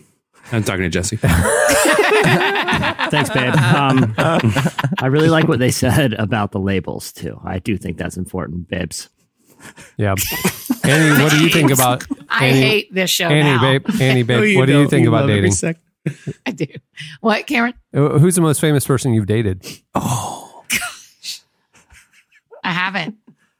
That's not true. N- No, she's not lying. She's lying. It's, it was probably somebody from DC. John Bas- Jon Batiste from the Late Show, and he That's just- right. they did duets every every day. Every day, that was their dating. Okay, uh, pivoting, babes. Um, we're really we're really treating this material with great reference. yeah. I know. They thankfully they're good humored people. We had some laughs on Yeah. the phone. Um, Yeah. so, but one thing, the, the other thing too is like bringing like humility into the conversation and saying like, you know, it doesn't matter uh, necessarily how like uh, famous or plugged into a church or something someone is, but you can't negate the importance of mentorship and talking to people who have real experience and have been there before and seeking out relationships that can speak into yours when times get tough. Here's how they explain. Here's how they uh, discussed it.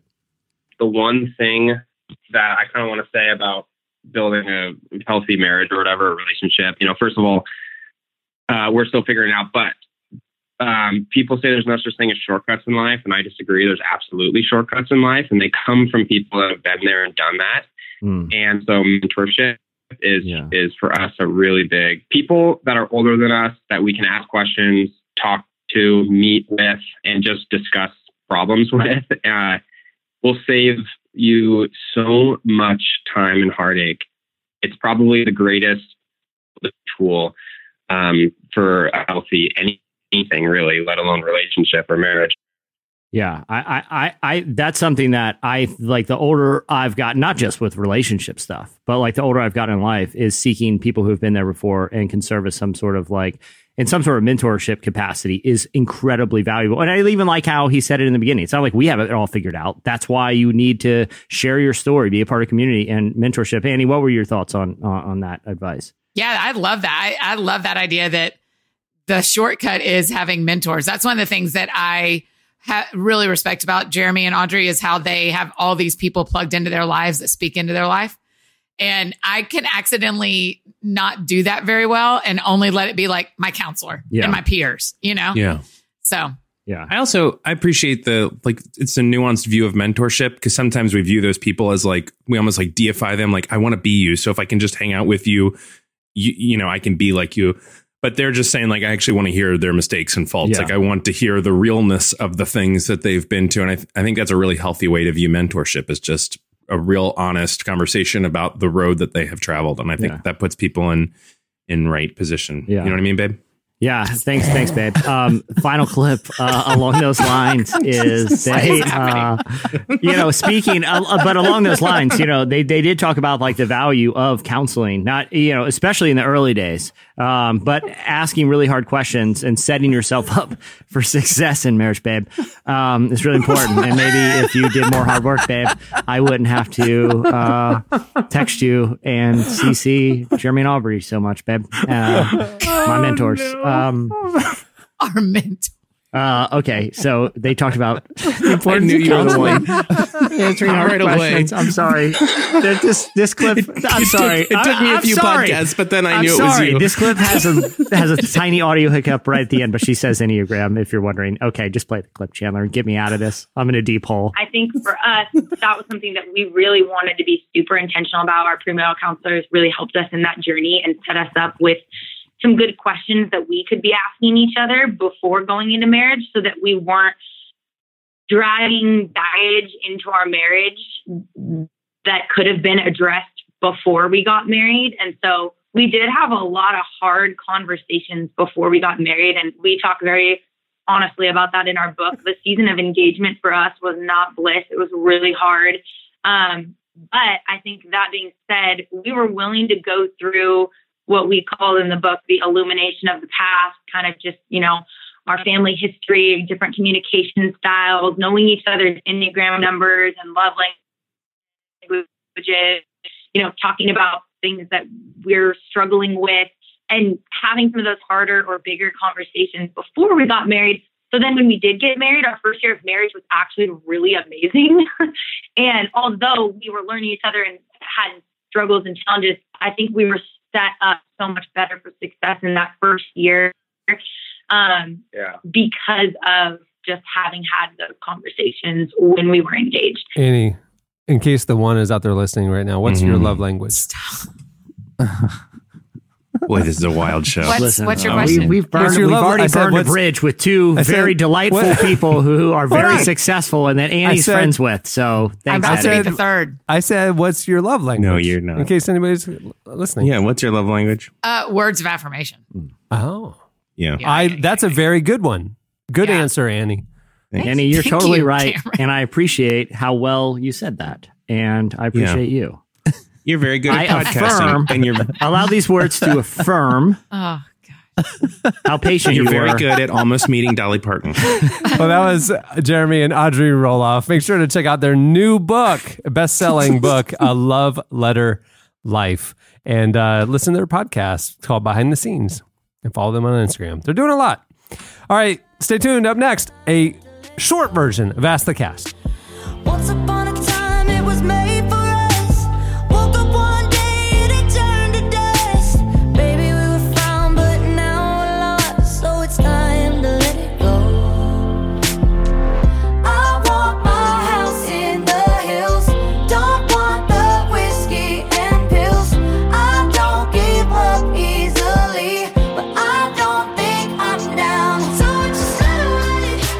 Like to think the church is a haven for the hurting, but what happens when it's not?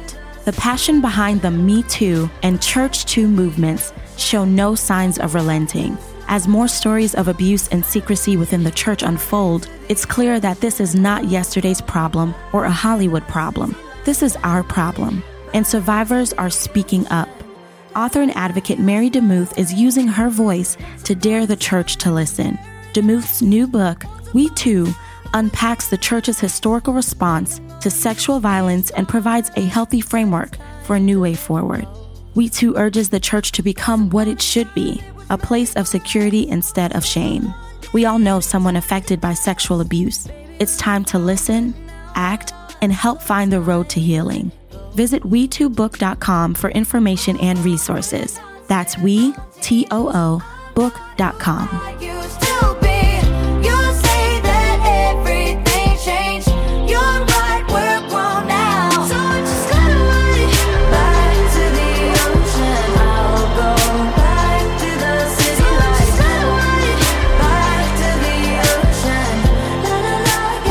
listening to Miley Cyrus. It's her new single, Slide Away, about divorce and the loss of a relationship. So I thought it was a good song right after that segment. That's horrible. Uh, it's time for. If you got something you wanna know, now's the time to ask. It's Ask the Cast. spicing up this segment. Uh, you, you guys um, hit, hit us up on Twitter as as we usually do on our Friday show. Uh, on Tuesday, we ask you a question. On Friday, you ask us questions. So it's time for Ask the Cast. Um, you guys went over to Re- uh, at Relevant Podcast on Twitter, and here are some of the questions that caught our eye. Uh, Dave asks, "Do you have more mother or father issues?" Oh, you already did. Dear Lord. I have uh, my issue mainly is with John Mark McMillan's father. So uh, who else? Who else can go? um, Sorry, that's a, that's a reference for. I try not to ref, back reference, but it's from last week. It's a joke. No, it's fine. Yeah. Um, uh, Jeff says, uh, "My wedding is tomorrow." Hey, congratulations, Jeff. Jeff, How do how do I you make found it? the one. You discovered her. Well, he doesn't know No. that yet. He won't know until they're married for the while. yeah, she becomes the one. Uh, once he married her, she is the one. That's I Yeah, think what the tomorrow was, she's right? the one. So he says, "My wedding is tomorrow. How do I make it the most memorable wedding for everyone who else who will be in attendance?" Well, I think we both all have a lot of ideas, but I would say certainly show up pretty late just to get those hearts racing. Exactly. and have a plant. Here's here. You know, I don't even know if they do this at weddings anymore, but I in the movies they did. But like, Mm-hmm. would they, they give an opportunity to the crowd to be like, if anyone would have any objection to this this this man and this woman becoming husband and wife? You remember when they used to do that and open the floor to like allow people to like express it? No one, no wedding I've ever been to, no one's actually stood up and said anything. Here's No, here's what me either. You, you know what I'm saying? But you've been there where they But I get nervous every time. Thank you. You want to give Mhm. something they would never forget. Everyone will remember the wedding where that someone stood up and had. And here's what, Jeff, you're going to be the hero today. Okay. Yeah. You're going to have a plant like an old buddy of yours. He's going to go and he'll be in disguise, obviously, pretty elaborate. So you'll need to get working on the fake facial hair right now. And he will stand up and he goes, I object. I love this woman. This man, Jeff, is no husband for her. And as he like comes walking to the stage to, to take your spot being married, you get in Yeah. a fist fight in front of everyone, like a hockey, hockey style. Like you take his tuxedo jacket and put it over his head and lop him in the stomach a couple times. And then you throw him out of the ch- church like Uncle Phil doing the DJ Jazzy Jeff, and the whole place will go, yeah, Jeff, and they hoist you up on the shoulders and they carry you back up, and it's ju- it's just a great scene. Everyone will love You it have forever. all that in your head. Annie, what do or you think? it'll good. just be like your friend who nervously was trying to storm the baseball game and mm-hmm. it didn't quite go as Nah, planned. they, but- these things usually go as planned. Annie, what do you think of my uh-huh. plan? Yeah, I think both both of what you guys suggested are pretty nightmares. So well done. Pretty good. Do the opposite of that, future groom. Do the opposite of that. What's his name? Jeff, he's getting married tomorrow. Jeff, Annie. Jeff, Jeff, Jeff. Jeff, He's first of all, Jeff, options. The clock is congratulations. I would also seriously think about what you're committing to up there, and I would maybe make some edits to the vows. I would subtract a few things. I would add in a few disclaimers. I just feel like you don't really want to promise before Yeah. your family and God You're not some of that You're junk. not always going to put the toilet seat down, Jeff. Yeah. Just Uh, strike yeah. that from the. Even just like some financial basics prenup, you're going to be fine. I'm in a tremendous amount of debt, and I want the church and my bride for the first time to hear it here today. and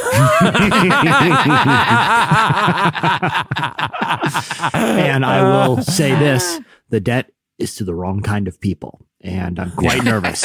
And so Matthew- We're going to need to change our name and move out to Arizona. I can't get into all of it, but I'm so sorry. I've also Hey, witnessed All right. some horrible crimes that uh, I'll be in the witness protection program. So, Hey, Jeff, babe. please send, tweet us a picture Mazel so we know that you are Mazel lying tov, about that. everyone. Yeah, Yeah, Jeff, Mazel tweet us a picture. yeah.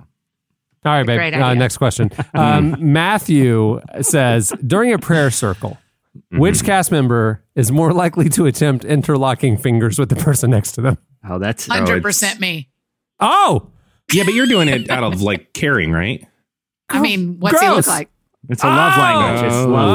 language. Hey, You know what I, I do? get You know what I always do Hot list. is I always act like I always act like I have to sneeze when I'm holding their hand and like Ew. pull their hand up with my hand to cover my mouth. I'm like, oh, Of course you do. oh, oh. I just watch them like they're, they're they're violently jerking their hand away. I'm like, stop, close the scene. And I'm like, oh, oh, and where it's their hand right in front of them. I'm like, stop it, stop it, I'm gonna sneeze. I'm allergic. What kind of perfume are you wearing? the art of making someone laugh during prayer is really specific because it can't be like, hey, let's all get together and whatever, and then you do the interlocking because at that point they have a chance.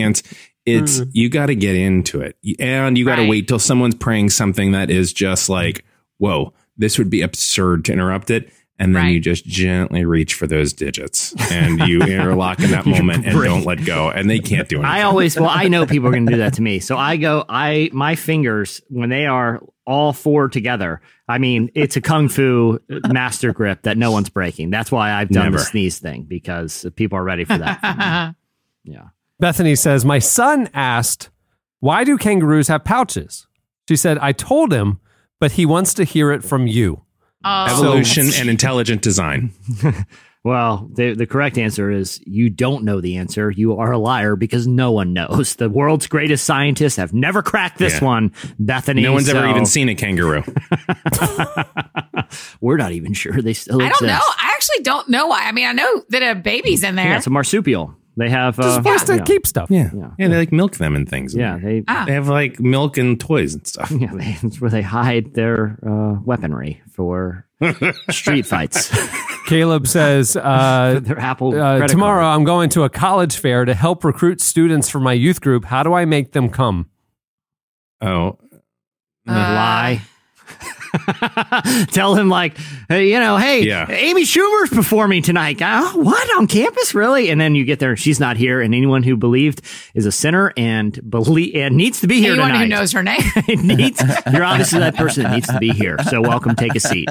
Uh, that's where you're going to be sitting for the next two and a half hours. So get comfy. yeah. Get comfy. I'd I'd hand out drinks. I mean, just let's start mix cocktails and say it's going to be a different kind of scenario here. Come and enjoy, and they'll be in. You'll get all the college kids. Yeah, that's, from what I understand, that's what they they do in the movies, and it always seems to work. You know, Yeah, just yeah, have yeah. like a crazy Big yard. get a Right, get a advice. crazy row house right in the middle of you know yeah uh, frat center or whatever, just like in the movies. Put on a toga. Frat and center. Put on a toga, get some Dixie cup, and just start waving them into the Bible study. They will come. They will come. That's I how these do- things work. Uh, and I would also suggest a long, long meandering version of uh, Amazing Grace, just in the middle of the quad there.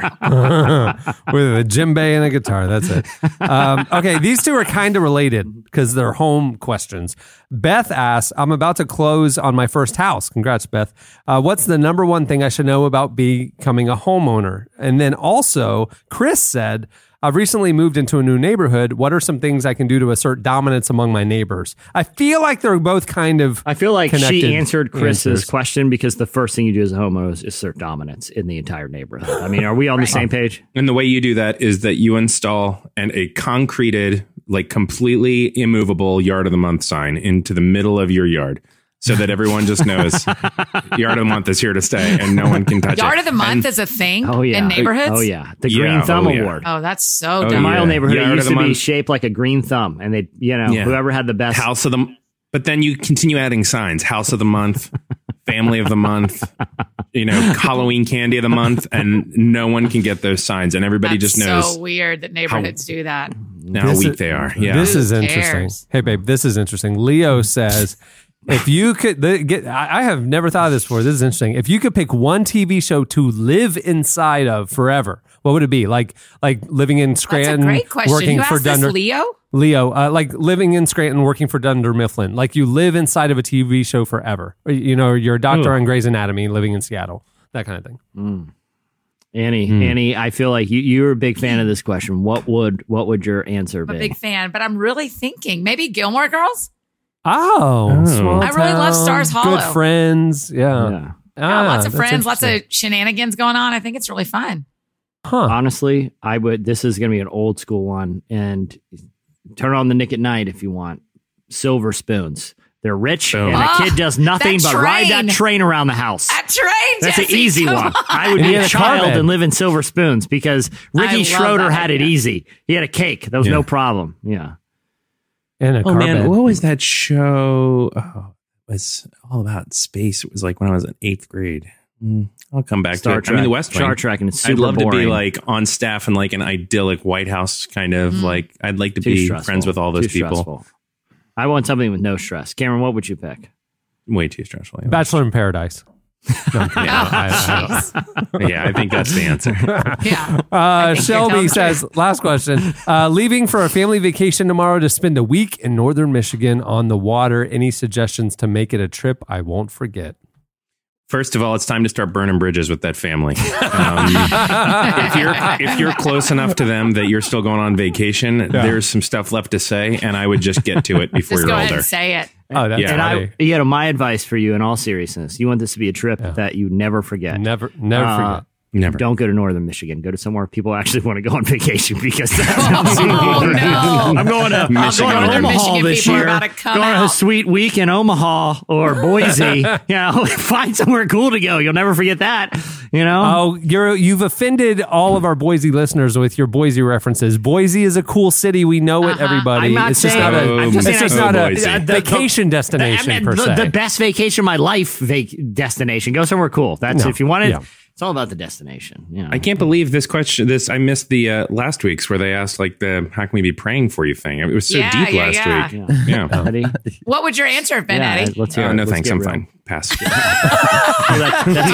texted me midweek and said, I am so glad I didn't have to answer that question. in all seriousness, Eddie told me offline he's in a tremendous amount of debt to the wrong kind of people, and he's trying, to, he's trying to get Jeff to mention something at the wedding tomorrow, maybe a little love offering because anything helps. I told him the burner phone idea. I mean, that's saving me. Eddie's love offering is money, or his love language is money. So if everybody could just. Cash, Y'all just please. wrapped up five jokes. Y'all just uh, that was very impressive. How in one answer you closed the loop on five jokes. that was good. go. All Let's get out of here before we ruin it. that'll do it for If you got something you wanna know, now's the time to ask. It's Ask the Cast.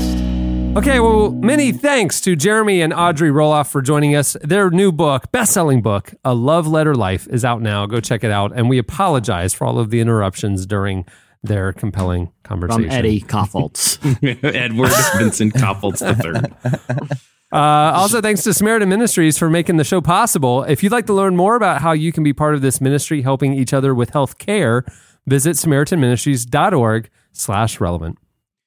All right, Annie, last chance. You can text somebody right now. Right now. We all freak out. Who is it?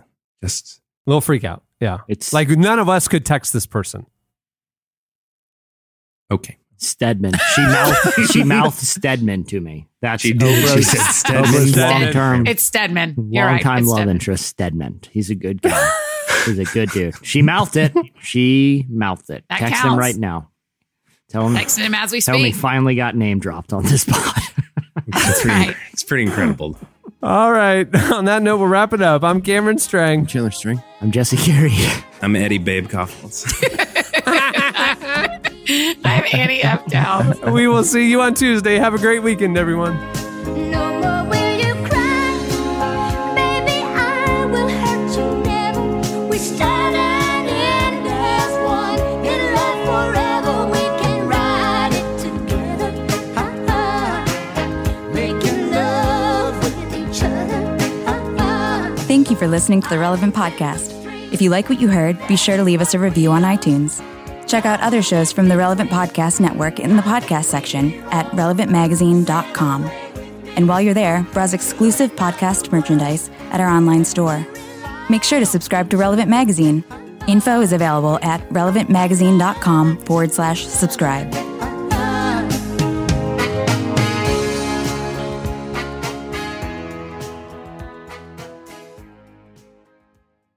we want a picture, not a belly itcher. Relevant Podcast Network.